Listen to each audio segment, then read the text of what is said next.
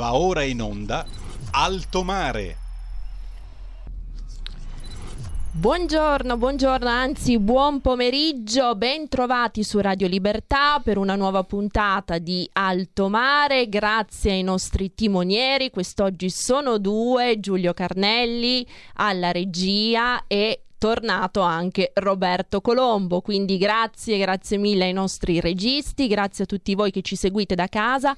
Come, come potete seguirci al solito sul canale 252 del digitale terrestre, sulla web tv www.radiolibertà.net troverete anche tutte le specifiche per potervi abbonare, sui canali social di Radio Libertà, quindi YouTube e Facebook, nonché utilizzando l'apposita applicazione per smartphone. Vogliamo ricordare anche i numeri per poter partecipare in diretta alla diretta, i nostri numeri storici. Giulio e Roberto, rammentateceli. 02 66 20 35 29 per dire la vostra, anche via WhatsApp al 346 642 7756.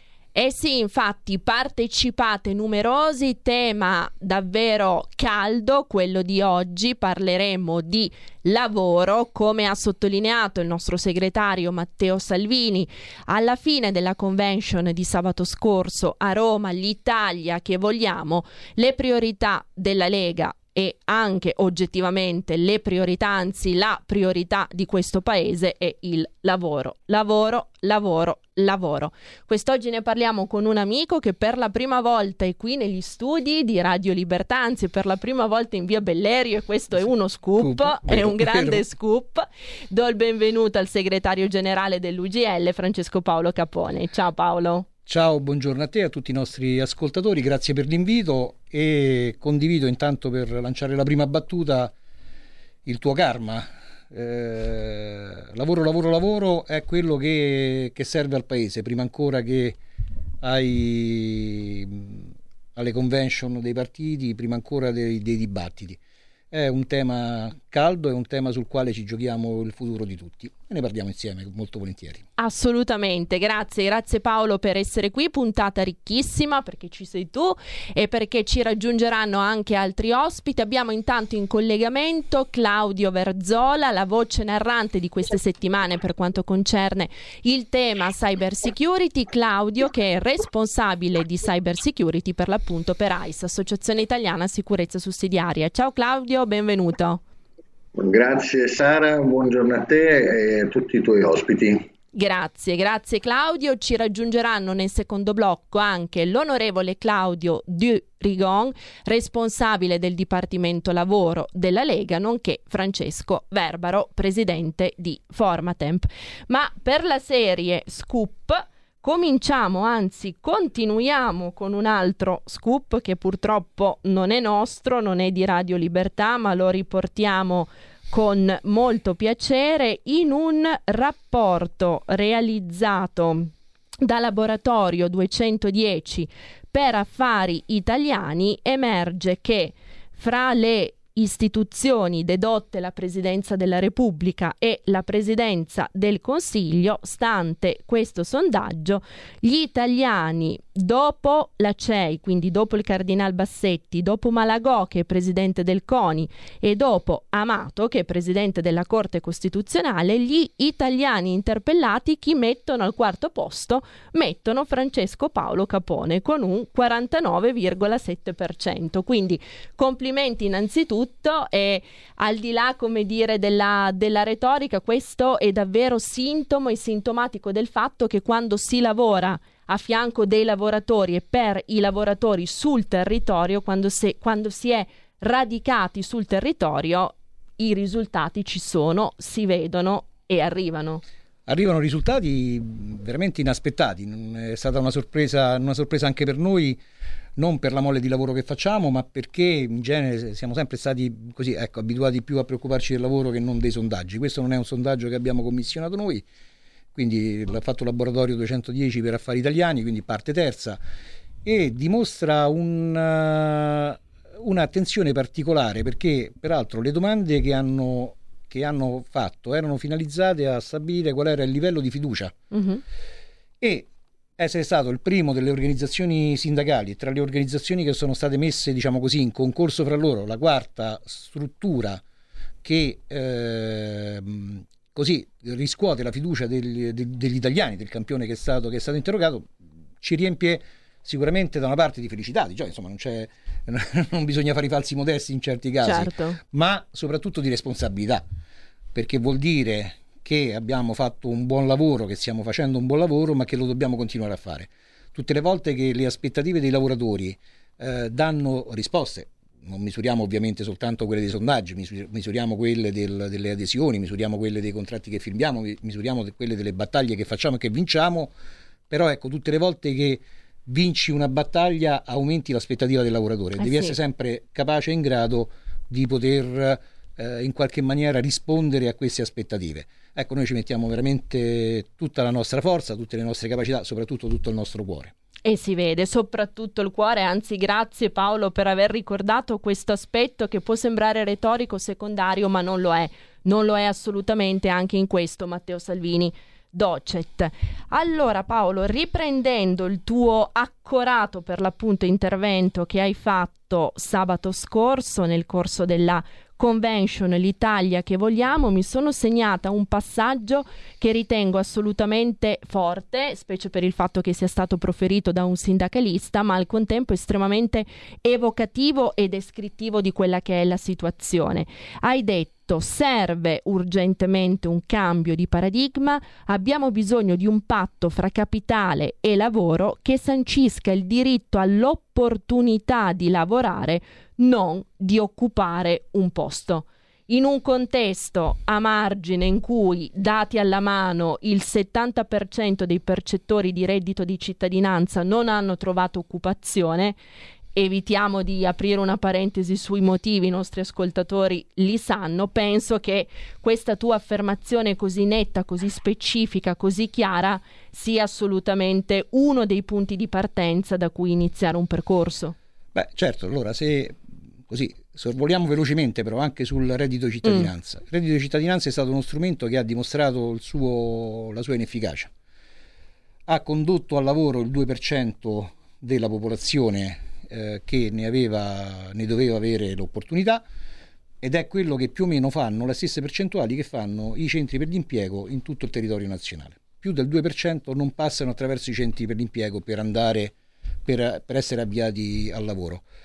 E allora c'è qualcosa che non va, perché quel tipo di, eh, di mh, provvedimento che poteva servire che doveva servire a, così, a, a, riempire i vuoti tra un lavoro e l'altro, che pure è un problema perché c'è la precarietà nel nostro paese per tanti motivi, è diventato semplicemente puro assistenzialismo. Allora le cose vanno chiamate col loro nome. Eh sì. Se questo era il REI, un, un reddito di, di inclusione, va bene, se questo è servito per le fasce più deboli che non trovavano lavoro, quelle più fragili, quelle con, con più problematiche, va bene. Se invece questo deve essere il, ecco, mettetevi in poltrone e aspettate che pur abbiamo misurato nel 70% una, mm, diciamo così, eh, previsione abbastanza realistica, se non direi quasi ottimistica. Bene, se è quello, eh, allora il reddito di lavoro non ci serve. Vanno prese quelle risorse e vanno investite nelle politiche attive vanno certo. investite nella formazione, vanno investite in una serie di cose che poi magari, magari vedremo. Ritorno all'affermazione forte, che detta da un sindacalista potrebbe sembrare un po' così, di, di, eh, un po' strana. Noi viviamo ormai in una società e in un, in un contesto dove la produzione è globalizzata, dove si spostano merci, denari e persone con una rapidità grandissima. In questo contesto poter immaginare che qualcuno ti debba garantire il, il, posto di lavoro, inteso proprio come luogo fisico, come quello sì. che diciamo così, i nostri genitori aspiravano per tutti noi. Insomma, io ormai ho genitori molto grandi, ma insomma, poteva essere forse un'idea degli anni 60, degli anni 70.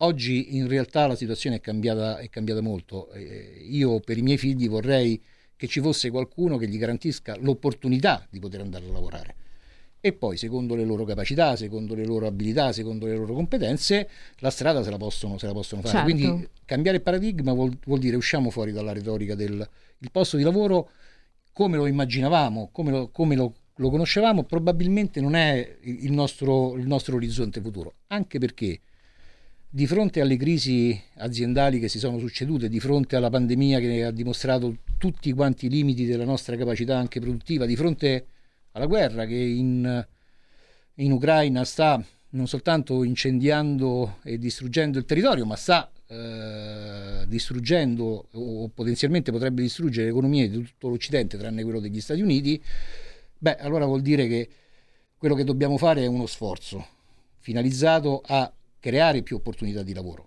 In quella frase che hai letto e che hai sintetizzato perfettamente c'era un altro elemento. Bisogna arrivare per fare questo ad un nuovo eh, accordo, un accordo nuovo, cioè nel senso non nuovo perché c'è stato uno prima, non c'è mai stato. Bisogna dichiarare che la lotta di classe è terminata. Eh Retaggio sì. dell'inizio del secolo scorso ha funzionato fino agli anni 50, probabilmente era necessaria. Oggi non serve più. Oggi serve che capitale e lavoro si mettano d'accordo arrivino all'applicazione dell'articolo 46 della Costituzione che dice che i lavoratori possono partecipare alla gestione delle imprese e con questo sistema incominciare a costruire una ricchezza maggiore, una, capa- una capacità produttiva e competitiva maggiore che debba remunerare il capitale sicuramente, che debba remunerare di più anche il lavoratore, perché poi qui c'è tutto quello che potremmo dire su quanto sono bassi nostri, le nostre retribuzioni. Certo e che possa contribuire tutto insieme a far crescere il paese. Insomma, un progetto globale di cambio di paradigma per rilanciare il paese e per rimetterlo veramente all'altezza di poter competere senza dover sfruttare i lavoratori a poter competere con il resto d'Europa e con il resto del mondo. Certo, quindi un'analisi assolutamente di buon senso dove ciascuno, ognuno sta bene se tutti stanno bene. Dicevano già i romani, divide e timpera, la soluzione è quella di non dividere ma di unire, come ci dicevi tu. Assolutamente sì, è proprio questo, è proprio questo che va fatto. È, ma non è soltanto una soluzione di buon senso, è anche una soluzione economicamente sostenibile. C'è, c'è stato eh, già nell'inizio del secolo, del secolo scorso ci sono stati alcuni esperimenti di, co- di cogestione delle imprese. Mm-hmm.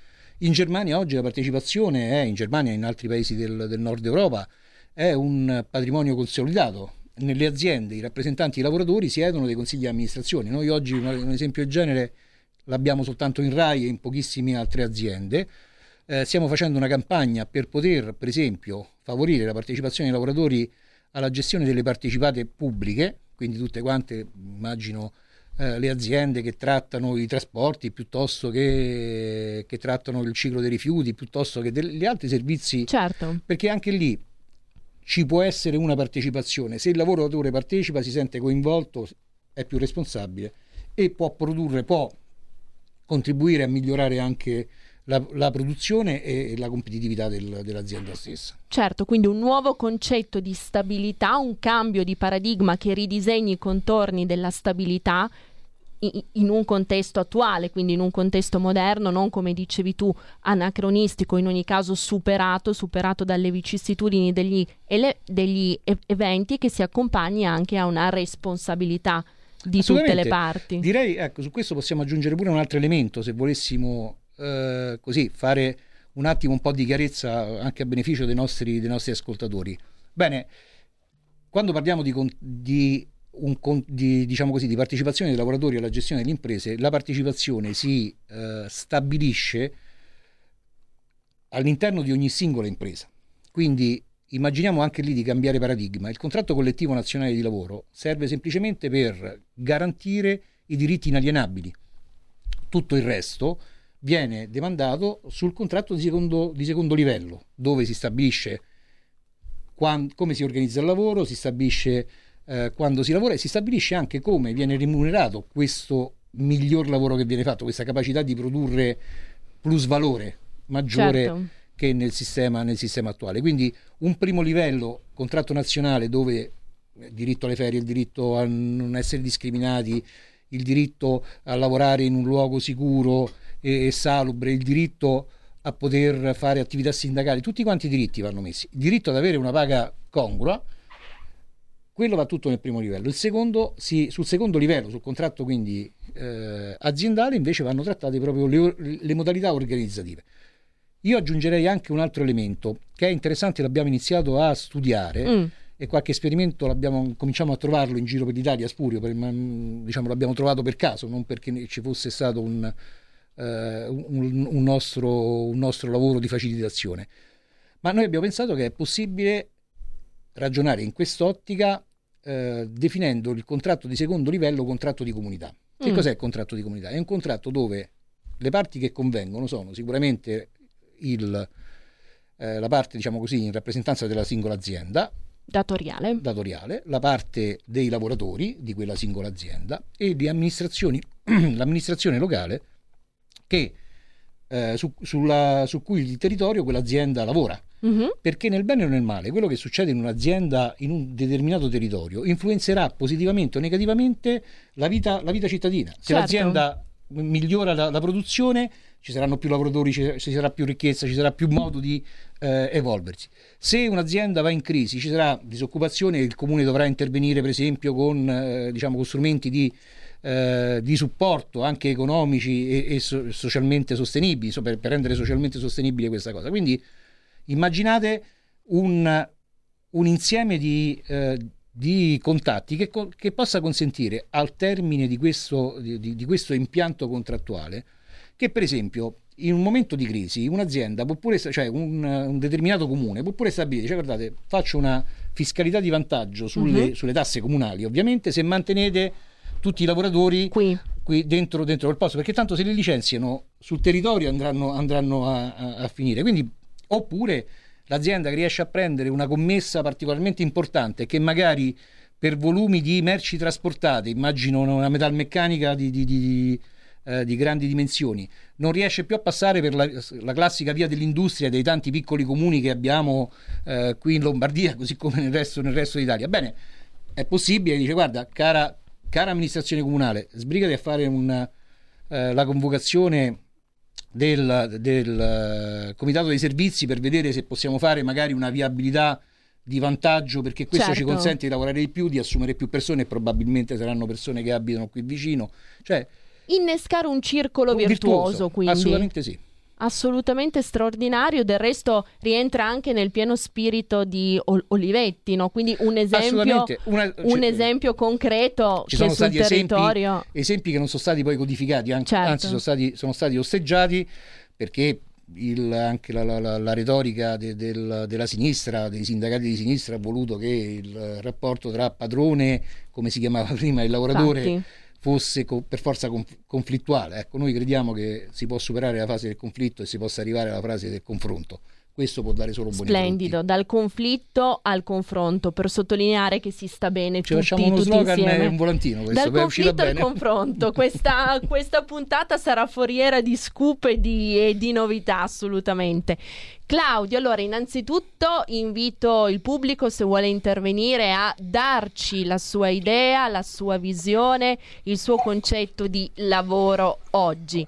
Claudio, allora, eh, tante cose ci sarebbero da dire, tante cose ci sono sempre da dire. Con te abbiamo questa eh, rubrica dedicata alla cyber security che curi con noi di Radio Libertà ormai da settimane, ricollegandomi però al, al quadro, all'affresco che ci è stato fatto dal segretario dell'UGL, visto che tu come AIS ti occupi chiaramente anche di lavoro, di politiche del lavoro, di contratti e hai più di una volta sottolineato qua su Radio Libertà il fatto che ci siano mansioni come quelle deputate alla sicurezza privata che necessitano assolutamente di personale che sia qualificato e che risponda ai requisiti previsti dalla legge, segnatamente dal 130, dall'articolo 134 del TULPS. Ecco, nel quadro di questo cambio di paradigma che ci ha proposto il segretario, come declini e come collochi le tante battaglie che AIS da anni porta avanti per la tutela dei suoi rappresentati?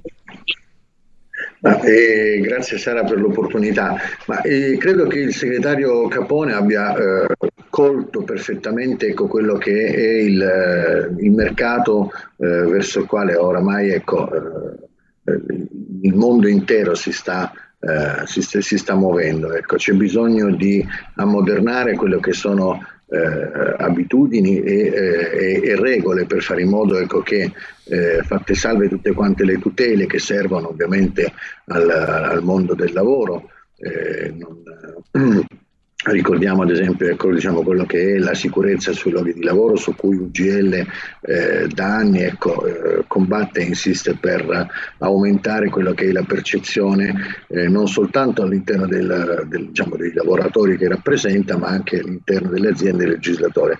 Diciamo ecco, che eh, noi come AISA siamo un piccolo spaccato che con UGL eh, collabora oramai da anni e rappresentiamo il discorso eh, relativo alla sicurezza privata italiana. Su questo ecco, c'è bisogno di ammodernare eh, e di eh, trovare nuove forme eh, che consentano alle persone di lavorare, di aumentare le proprie abilità e competenze e allo stesso tempo di avere un minimo di, eh, non un minimo, avere maggiori tutele e maggiori diritti. Ecco, fresca purtroppo la notizia della morte di una guardia giurata la scorsa notte 53 eh, anni, ecco, eh, sottoposto a turni di lavoro stressanti che eh, a un certo punto hanno eh, diciamo, provocato la morte di questo, eh, di questo lavoratore. Su questo ecco, io credo che UGL abbia intercettato con, con sapienza, proprio grazie al proprio legame molto stretto con i lavoratori. Ecco, eh, che non sempre si riesce a instaurare eh, quello che è eh, lo spirito giusto per poter interpretare quello che può essere il futuro del mercato del lavoro. Eh, nel nostro spaccato ecco, noi eh, cerchiamo anche di andare a regolarizzare delle figure che in questo momento sono completamente fuori dalle norme, ad esempio la Guardia del Corpo. La Guardia del Corpo è vietata in, in, Italia, però è un lavoro ecco, che viene svolto, abilità e competenze della Guardia del Corpo potrebbero essere e diciamo, diventare eh, un, un, bagaglio da parte, del, da, da parte degli operatori della sicurezza privata nel momento in cui il legislatore diciamo, metterà mano a questa legge. Ricordiamo ecco, che molti dispositivi eh, sono ancora legati a reggi decreti, ecco, stiamo parlando di eh, anacronismi che eh, noi speriamo vengano superati diciamo, in, breve, in breve, brevissimo tempo, tenendo conto anche che quella che la realtà moderna, anche diciamo, legata alla guerra, oramai ha riportato alla ribalta di tutti, quello del discorso legato alla cyber security. È un'attività, un'attività che gli italiani eh, sanno fare bene sul quale diciamo, eh, bisognerebbe investire eh, anche attraverso diciamo, appositi strumenti da inserire nel, nei, nei, programmi, eh, nei, programmi, scolastici per dare eh, sbocchi lavorativi di, eh, di, qualità e che comunque diciamo, eh, sono necessari per mantenere attivo il sistema della difesa nazionale, non soltanto vista come, eh, come Stato, ma anche per le aziende che in questo momento sono esposte a ogni genere di attacchi. Assolutamente sì, grazie Claudio, grazie per questo quadro dovizioso prezioso, lo riprenderemo naturalmente. Eh, ecco, ci hai parlato, hai incominciato a parlarci di soluzioni, diciamo così, di vaccini. Paolo, uno dei vaccini possibili, anzi doverosi per il lavoro è anche quello della formazione, formazione preventiva come ha in maniera secondo me illuminante evidenziato Francesco Verbaro sempre sabato nel corso di questo incontro organizzato dalla Lega, Francesco Verbaro che ci raggiungerà dopo. Vogliamo però andare a disegnare il quadro numeri alla mano dello stato dell'arte del lavoro oggi. UGL ha recentemente promosso un rapporto realizzato con Censis i cui dati, le cui evidenze sono estremamente illuminanti.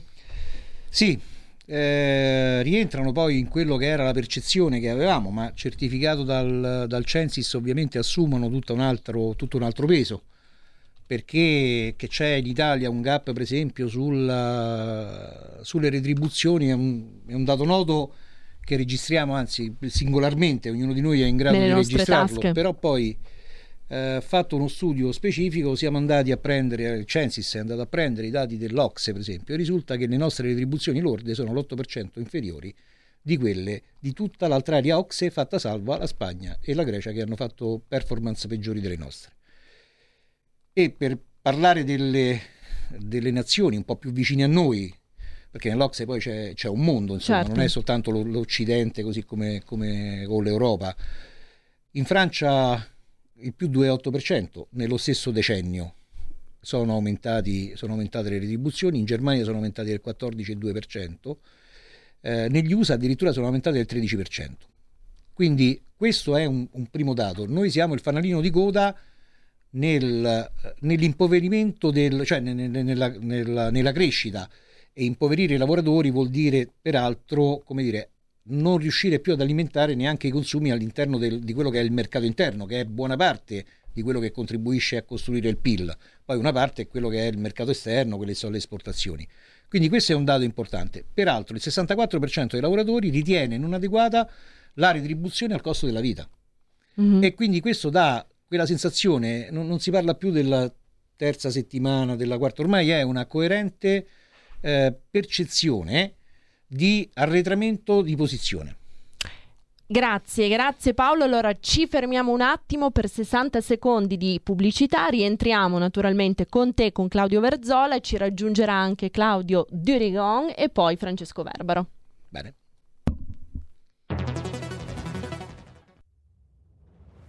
Chiediamo meno sbarchi, più sicurezza, più assunzioni per le forze di polizia. Scrivi il codice D43 nella dichiarazione dei redditi. Destina il 2 per 1000 del tuo IRPEF alla Lega. Il tuo sostegno vale 2 per 1000. Messaggio autogestito Lega per Salvini Premier. Stai ascoltando Radio Libertà. La tua voce libera, senza filtri né censura. La tua radio. Radio Libertà. Veniamo da una lunga storia e andiamo incontro al futuro con spirito libero per ascoltare tutti e per dare voce a tutti.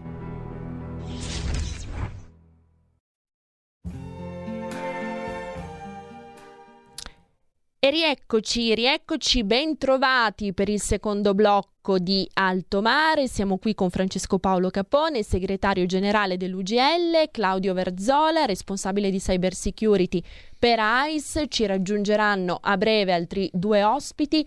Mi segnalano intanto su WhatsApp che il pubblico fa difficoltà a prendere la linea. Ci dite che le linee hanno un problema che suonano libere ma poi il segnale va giù, abbiamo segnalato il tutto alla regia, il nostro Roberto ci dice che anzi ci conferma che le linee sono libere, quindi se volete chiamare eh, pare che i problemi tecnici siano stati risolti. Comunque per varie ed eventuali scrivete anche su WhatsApp estrema razio, leggeremo i vostri interventi. Comunque, come vi dico, pare che il problema tecnico si sia risolto. Quindi scatenatevi pure come, com, come sempre, come di consueto. Noi intanto ri- ritorniamo con il segretario Capone sul rapporto UGL Censis.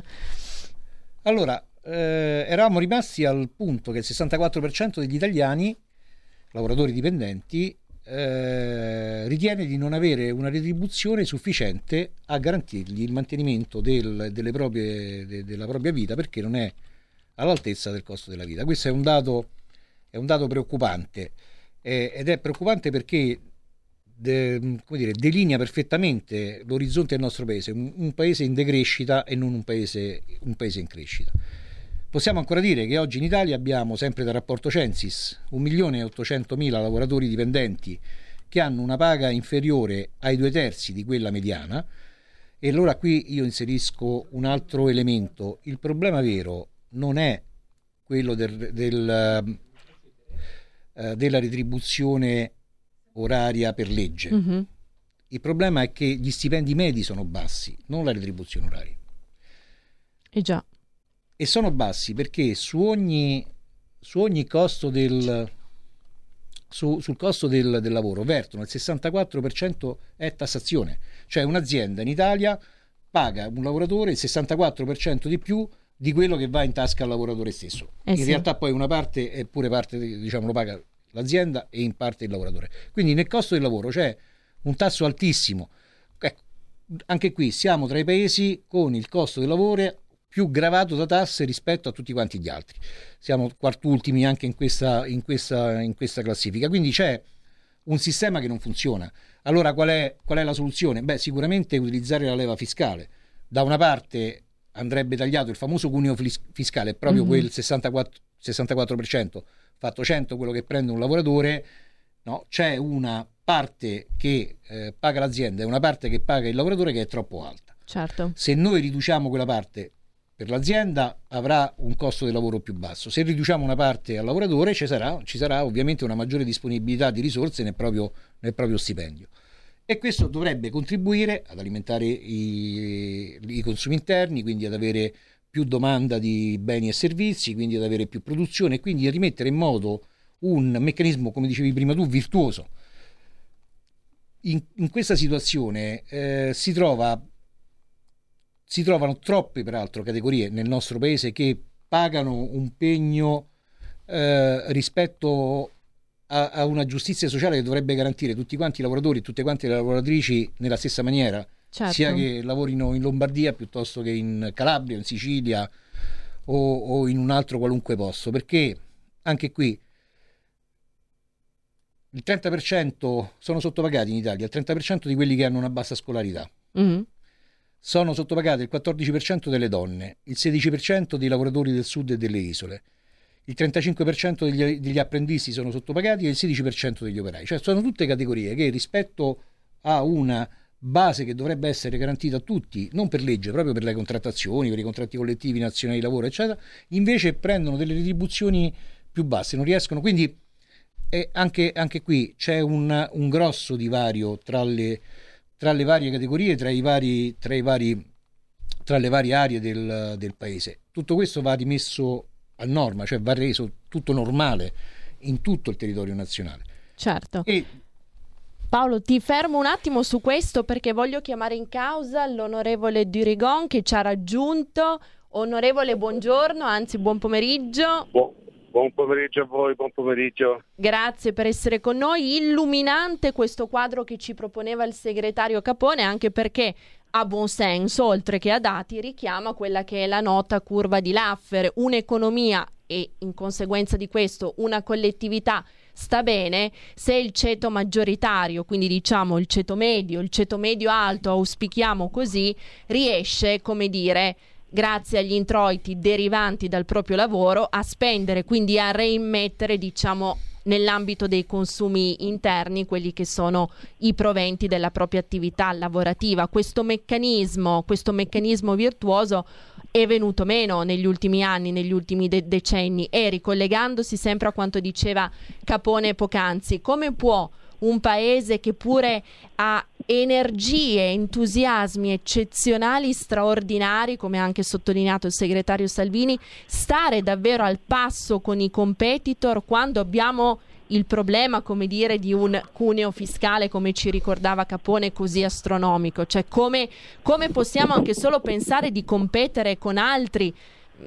Uno, uno, su tutti, la Cina forse è un esempio chiaramente un pochettino esacerbato perché andiamo proprio dall'altra parte no, della, della sponda anche in termini di diritti sul lavoro che là sono eh, quantomeno scarsi, per usare un eufemismo. Però, eh, onorevole, come, come si fa se davvero non si mette mano in maniera urgente, pesante, con un cambio di paradigma a questo lavoro, la, la, lavoro, lavoro che Salvini ha individuato come la priorità dell'Italia e del partito per il, per, per il prossimo periodo?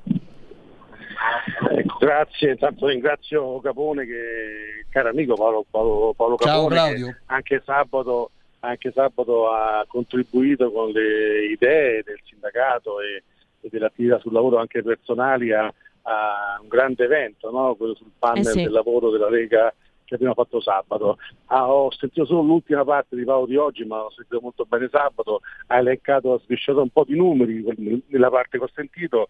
Beh, quelli sono numeri veri, cioè, c'è chi gioca a, a pensare che il salario minimo sia la risoluzione dei, dei veri problemi, invece credo che il salario, non dico massimo, ma i salari medi sono sicuramente un elemento fondamentale. Oggi il potere d'acquisto del salario in alcune categorie è davvero ai, ai minimi storici, l'inflazione che sta aumentando pone sicuramente l'attenzione, giustamente la Lega, eh, io ringrazio Matteo Sabini per la sua diciamo, intuizione di dire che oggi sono due elementi fondamentali per poter andare avanti, pace e lavoro. Ecco, eh per sì. lavoro si dice anche per l'azienda, insomma, noi ci deve essere il giusto connubio tra, tra potere di acquisto del, del, del, salario e un taglio del cuneo eh, salariale sicuramente è determinante proprio per rendere anche le aziende insomma, più efficienti più efficaci in un momento storico che secondo me eh, noi andremo a incorrere in un settembre in un autunno un po', un po difficile. Ecco, questi sono temi sì. fondamentali che dobbiamo portare a casa. Eh Credo sì. che l'incontro anche che abbiamo fatto martedì scorso con, i, con i sindacati, la volontà dello stesso Matteo Salvini di, di interagire insomma, con i sindacati per capire eh, quali sono le cose più importanti da, da, da, da poter, poter, portare a casa, ecco, credo anche lì c'è stata una sinergia molto importante. Voi pensate che eh, I temi principali appunto sono quelli di trovare una soluzione ai rinnovi contrattuali, perché noi qui parliamo di salario minimo quando oggi in Italia ci sono tantissimi contratti che non sono stati rinnovati. Quando si parla di rinnovazione parliamo di, di, vigilanza, faccio un esempio un contratto che non viene rinnovato da, da, da, da, tantissimo tempo. Ecco, quindi lo sforzo del governo, lo sforzo che dobbiamo mettere in campo e far capire a questo governo, che ricordo a tutti non è un governo politico, è un governo che nasce sull'emergenza, è un governo mm. che nasce da un conto, un governo che nasce appunto da migliaia e migliaia di morti. Noi non potevamo esimerci da non dare da, un senso di responsabilità ed entrare in questo governo. Tante cose siamo riusciti anche a fermarle, tante cose le abbiamo, fatte, guardate anche sulla, sulla famosa delega, delega fiscale, ecco, temi importanti di senso di responsabilità che abbiamo messo in campo. Ecco, noi vogliamo taglio del cuneo, la famosa riforma pensionistica è un tema che ormai è fondamentale per i sindacati ma soprattutto per la Lega, la famosa quota 41. Certo. Noi nasciamo, ricordate, con la quota 100 che doveva svuotare un po' il bacino che aveva creato una inequa legge Tornero. Ecco, quello ci siamo già riusciti perché ben 400.000 persone hanno deciso loro di andare in pensione, non hanno, non hanno avuto un vincolo, quindi erano persone che non potevano più dare niente al mercato del lavoro. Ecco, questi sono temi che sicuramente devono, eh, devono accompagnarci l'intento di dare risposte vere a quello che serve oggi, oggi eh, per l'Italia, per il lavoro e per l'azienda. Quindi taglio del cuneo, pensioni, eh, rinnovi contrattuali, cioè, su questi temi dobbiamo essere uniti e far capire a questo governo, lo ripeto tra virgolette non politico ma emergenziale di dare queste risposte subito al Paese perché abbiamo bisogno del potere d'acquisto dei salari, altrimenti davvero andremo incontro a una recessione davvero brutta. Certo, vede onorevole, non ha potuto sentire integralmente l'intervista del segretario Capone, però si ritrova davvero in tutto in termini di temi, responsabilità, buon senso, ma tutte manca, parole... Scusate, manca ancora un tema che non abbiamo toccato ma perché c'è un tema ancora fondamentale dove so che Capone è sicuramente all'avanguardia, insomma sicurezza sul lavoro, anche lì serve finalmente un piano marcia, certo. Orlando deve in qualche modo darci una svegliata, una mossa perché non possiamo più pensare che muoiono in media tre persone al giorno sul eh lavoro, sì. ecco questo diventa imbarazzante. Eh sì. I due nefasti tre che ricordava anche Matteo Salvini sabato, tre morti quotidiane sul lavoro esatto. e tre ingiustizie dovute dovute a una giustizia che non funziona ma che ci auguriamo possa prossimamente essere cambiata a cominciare dai referendum del 12 giugno. Eh, onorevole abbiamo una chiamata in collegamento quindi grazie Roberto le linee sono state sistemate. Pronto? Pronto? No, non abbiamo, non abbiamo più la, l'ascoltatore in linea, se vuole richiamare naturalmente le linee sono aperte. Allora torniamo sul concetto di pace. Lei lo sottolineava anche onorevole, l'ha ripreso Matteo Salvini sabato, una pace che deve essere chiaramente quella delle armi, deve far tacere le armi, ma deve essere una pace che rimetta stabilità ed equilibrio tra cittadini e Stato, perché troppo spesso ce lo ricordava anche Capone, i cittadini si sentono sì defraudati da uno Stato che è davvero bulimico in termini di gravame fiscale e di eccessiva burocrazia. È straordinario che una forza politica, la più longeva del panorama politico italiano, perché ricordiamolo, la Lega è questo, in questo momento storico così difficile e così per- periglioso, riesca a interpretare questo concetto di pace su tutti i fronti. Quindi pace in senso geopolitico, ma anche pace in termini economici. Vogliamo dire due parole su questo e nel frattempo eh, Roberto contattiamo anche Francesco Verbaro. Eh, ciò che sta avendo con questa guerra eh, è davvero incredibile, cioè, noi viviamo oggettivamente eh, viviamo oggettivamente una mancanza di strategia industriale, noi pensiamo che siamo quelli che siamo, abbiamo sempre detto di no al, al nucleare, no no al, al tubo gas, no, no, no, tutto. Ecco, questi no, questi no eh, praticamente fanno sì che in qualche modo purtroppo oggi l'Italia eh, non, ha, non, riesce ad avere un fabbisogno, un fabbisogno unico e anzi autosufficiente. Quindi è inutile pensare che se noi pensiamo che possiamo andare alle armi in questo momento e alimentare questa guerra, credo che non possa avere delle, dei risultati importanti. Cioè, oggi il costo energetico è aumentato tantissimo, le aziende non riescono più a difendere i posti di lavoro per l'aumento esponenziale de, della strategia industriale. Quindi è oggettivo che serve in questo momento eh, dare delle risposte vere, deve, quindi dare risposte si può passare solo e esclusivamente tramite la pace, quindi far sì che in qualche modo eh, si sieda al tavolino e l'Europa, Draghi, ma faccia capire anche all'America che quanto è determinante dei passaggi importantissimi per la pace, credo che ha una rivoluzione non soltanto a livello, a livello eh, di benessere perché oggettivamente fermiamo questa, questa, questo, questo, sangue che si, che si sta spargendo, ma soprattutto ha un effetto sicuramente importante per quello che riguarda appunto, come dicevo poco fa, per l'economia del nostro paese. Certo, certo, chiarissimo. Roberto, abbiamo Francesco Verbaro in linea? No, non ancora. Eh, ci diceva il segretario Capone, su questo voglio sentire lei, onorevole, poi anche Claudio Verzola, uno dei rimedi doverosi, anzi forse probabilmente il primo per ristrutturare questo panorama diciamo un pochettino isterilito per usare un eufemismo è quello della prevenzione una, e quello scusi della, della formazione. Formazione che deve essere però anche prevenzione quindi formazione preventiva. Apriamo una parentesi su questo. Roberto però mi dice che nel frattempo ha richiamato l'ascoltatore di poc'anzi. Ok perfetto. Oggi abbiamo qualche problema con le linee ma ce la faremo Pronto? Pronto, benvenuto. Non sono quello di prima, direi che però ho preso la linea. Io volevo okay. solo eh, appuntare una cosa. Dal 1990 il potere d'acquisto del salario medio italiano non è aumentato di niente, anzi è calato di tre punti e mezzo.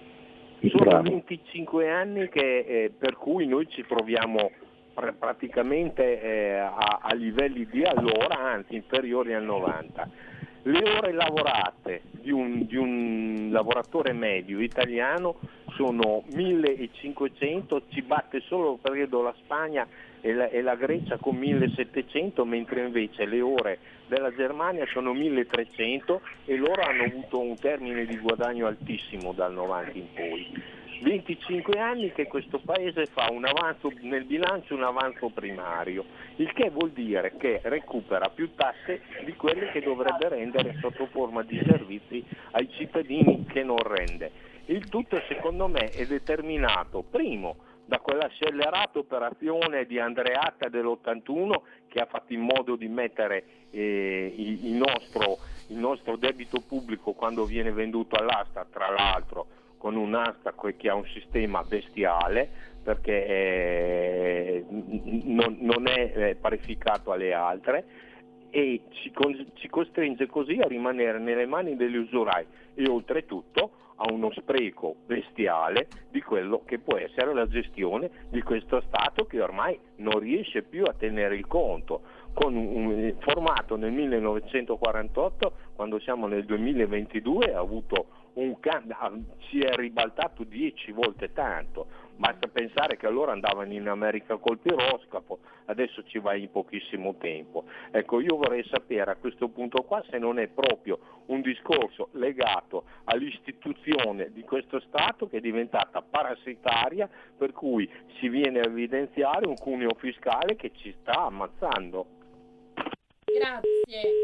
Grazie mille per il contributo, grazie anche per, per, i contributi che ci inviate tramite WhatsApp, anche alcune fotografie. Beh, chiedo al segretario Capone, la differenza fra l'ordo e il netto è impietosa ed è davvero la cosa che più plasticamente rende, rende l'idea di quello di cui stiamo parlando. Lo renderebbe ancora meglio se avessimo la possibilità su quella busta paga che stiamo vedendo a video, se avessimo anche il costo azienda perché mm. lì c'è il lordo che viene dato al lavoratore, quindi depurato della parte che va in contributi e in tassazione e il netto, ma non è solo quello, per l'azienda c'è in più la parte di contribuzione e di eh, tassazione che, che, che paga l'azienda, quindi ritorniamo a quel 46% che è un livello veramente...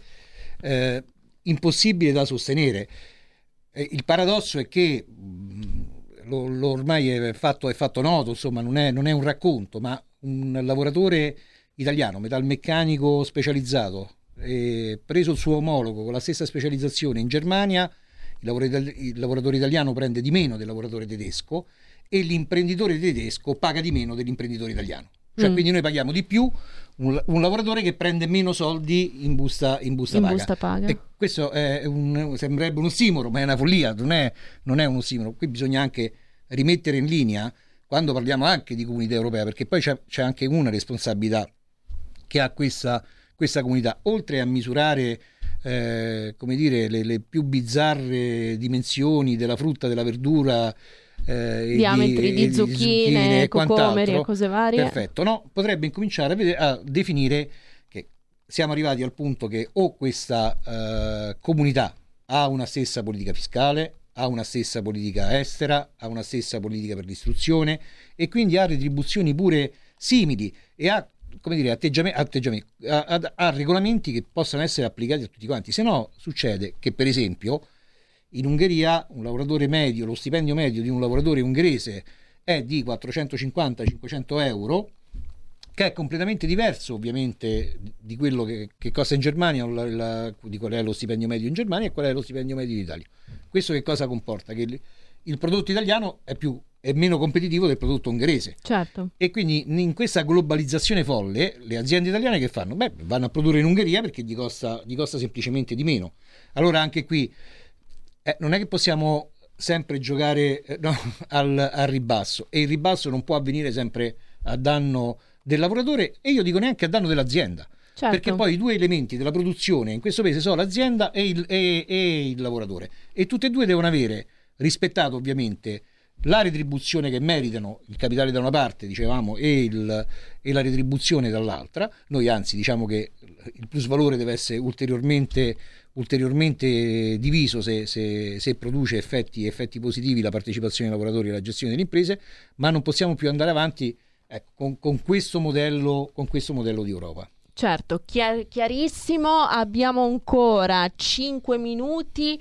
Onorevole, discorso formazione. Il presidente di Formatemp purtroppo è ancora impegnato in una riunione, quindi ci raggiungerà in una prossima puntata. A lei un primo flash poi andiamo in chiusura con Claudio Verzola che rispetto al tema formazione e segnatamente rispetto all'ambito, a uno degli ambiti di cui si occupa, quello della cyber security, ci può sicuramente delineare quella che è l'importanza delle discipline STEM, no? quindi scientifiche, matematiche, tecnologiche, ingegneristiche in un contesto, quello italiano, ne, abbiamo parlato anche sabato durante la convention, in cui troppo poco si investe e si spinge diciamo, la cote scientifica.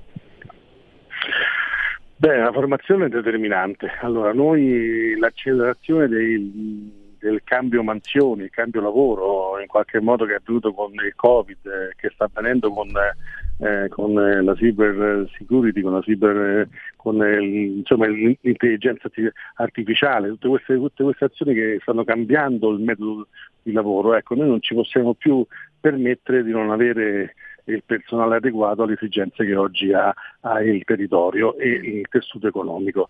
Quindi questo sarà sicuramente fondamentale. Purtroppo eh, abbiamo un, si viaggia in fase alterna, in che senso? Noi abbiamo eh, alcune regioni dove i centri per l'impiego fanno un orientamento vero a quello che possono essere le esigenze del, del territorio e in altri posti purtroppo ciò non avviene, ma questo colpa anche di un'AMPAL ingessata, anche qui Orlando credo che che non stia praticando eh, in, in, nessun senso un'attività di rinnovamento dell'AMPAL e dell'incisione dell'AMPAL che dovrebbe avere. Vedete, l'AMPAL nasce per la, per la formazione, quindi per, avere, per, fare quel matching tra domanda e offerta, e ciò eh invece non, non, non, avviene.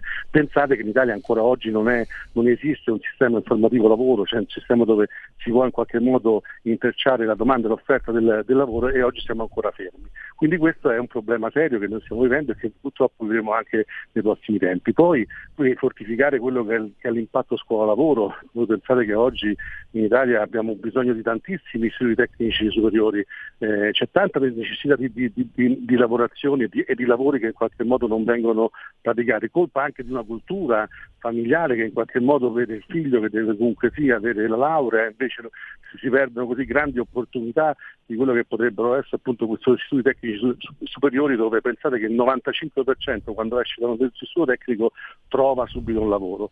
Mm-hmm. E poi vi lancio, lancio una cosa insomma, che ci tengo, fa rabbia, fa molta rabbia che noi abbiamo 565 mila giovani che percepiscono il reddito di cittadinanza, questo reddito serve per comprare i beni sicuramente necessari, ma secondo me un giovane non può percepire un reddito del genere, anzi sarebbe il caso, come noi vorremmo fare come Lega, far capire che questi giovani devono avere una dote, una dote come si usa in Lombardia, una dote per la formazione e per l'inserimento sul, sul mondo de, del lavoro. Ecco, quei soldi devono essere gestiti in maniera diversa. Ecco, questo credo che dobbiamo cambiare passo, dobbiamo far sì che la nostra nazione sia al passo dell'evoluzione e quindi in qualche modo eh, cogestire l'evoluzione che, che, che, noi stiamo vivendo sul mondo del lavoro. Servono persone preparate, servono persone che in qualche modo possono rispondere alle, alle esigenze e alle efficienze che oggi servono alle aziende. Fantastico, sempre sabato a proposito di energia si è parlato di governare la transizione, ecco questa espressione che ci ha dato lei invece di cogestire il cambiamento, di cogestire la modifica, la, la trasformazione anche in questo senso davvero rende, rende appieno l'idea di quello che si debba andare a fare che se, senz'altro l'UGL con, con, la Lega, naturalmente per quanto concerne la parte politica in questo momento al governo, sta, sta cercando assolutamente di fare e di far passare. Claudio, 60 secondi in chiusura eh, con te, non perché naturalmente il tema meriti 60 secondi, ma perché questo è quello che ci concede purtroppo il nostro Roberto in regia, 60 secondi sull'importanza delle discipline STEM. Beh, questo sicuramente sono determinanti. Uh, riuscire ad ammodernare il paese aumentando ecco, quelle che sono le soft skill del, del, dei, dei nostri ragazzi che si eh, approcciano al mercato del lavoro e non solo, eh, quello di consentire una formazione continua, professionalizzante anche per coloro i quali già sono inseriti nel mondo del lavoro e tenendo conto ecco, di quelle che sono eh, le molteplici possibilità eh, di eh, diciamo, cambio lavoro durante la propria vita lavorativa, eh, diventano fondamentali ecco, gli asset della, relativi alla formazione. se noi consideriamo ecco, semplicemente ecco, quello che è successo negli ultimi giorni in Italia, che ha subito un attacco eh, informatico proprio perché ci troviamo in una situazione particolare che eh, tutti i radioascoltatori ecco, conoscono.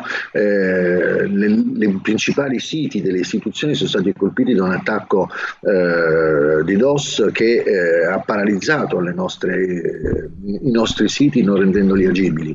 E abbiamo da pochissimo introdotto in Italia un'agenzia che si occupa della cyber security che ha bisogno di eh, personale eh, specializzato, eh, ma non solo, le nostre aziende hanno bisogno di personale specializzato, spe- personale ecco, che eh, diventi una, uh, un volano uh, di uh, conoscenza e che consenta al nostro Paese di tornare a competere non soltanto ecco, nei settori ecco, storici, tessile e quant'altro, ma anche nel settore dell'informatica che è comunque uno dei settori ecco, del futuro e trainanti eh, per quanto riguarda l'economia globale. Quindi su questo certo. eh, credo che eh, le intuizioni del, del, segretario Capone e dell'onorevole Durigon siano fondamentali se, eh, se, si riesce a portarle avanti ecco, in tempi molto brevi, anche perché diciamo, eh, rubo 30 secondi la, eh, meno meno meno altrimenti Roberto si, si inalbera. 4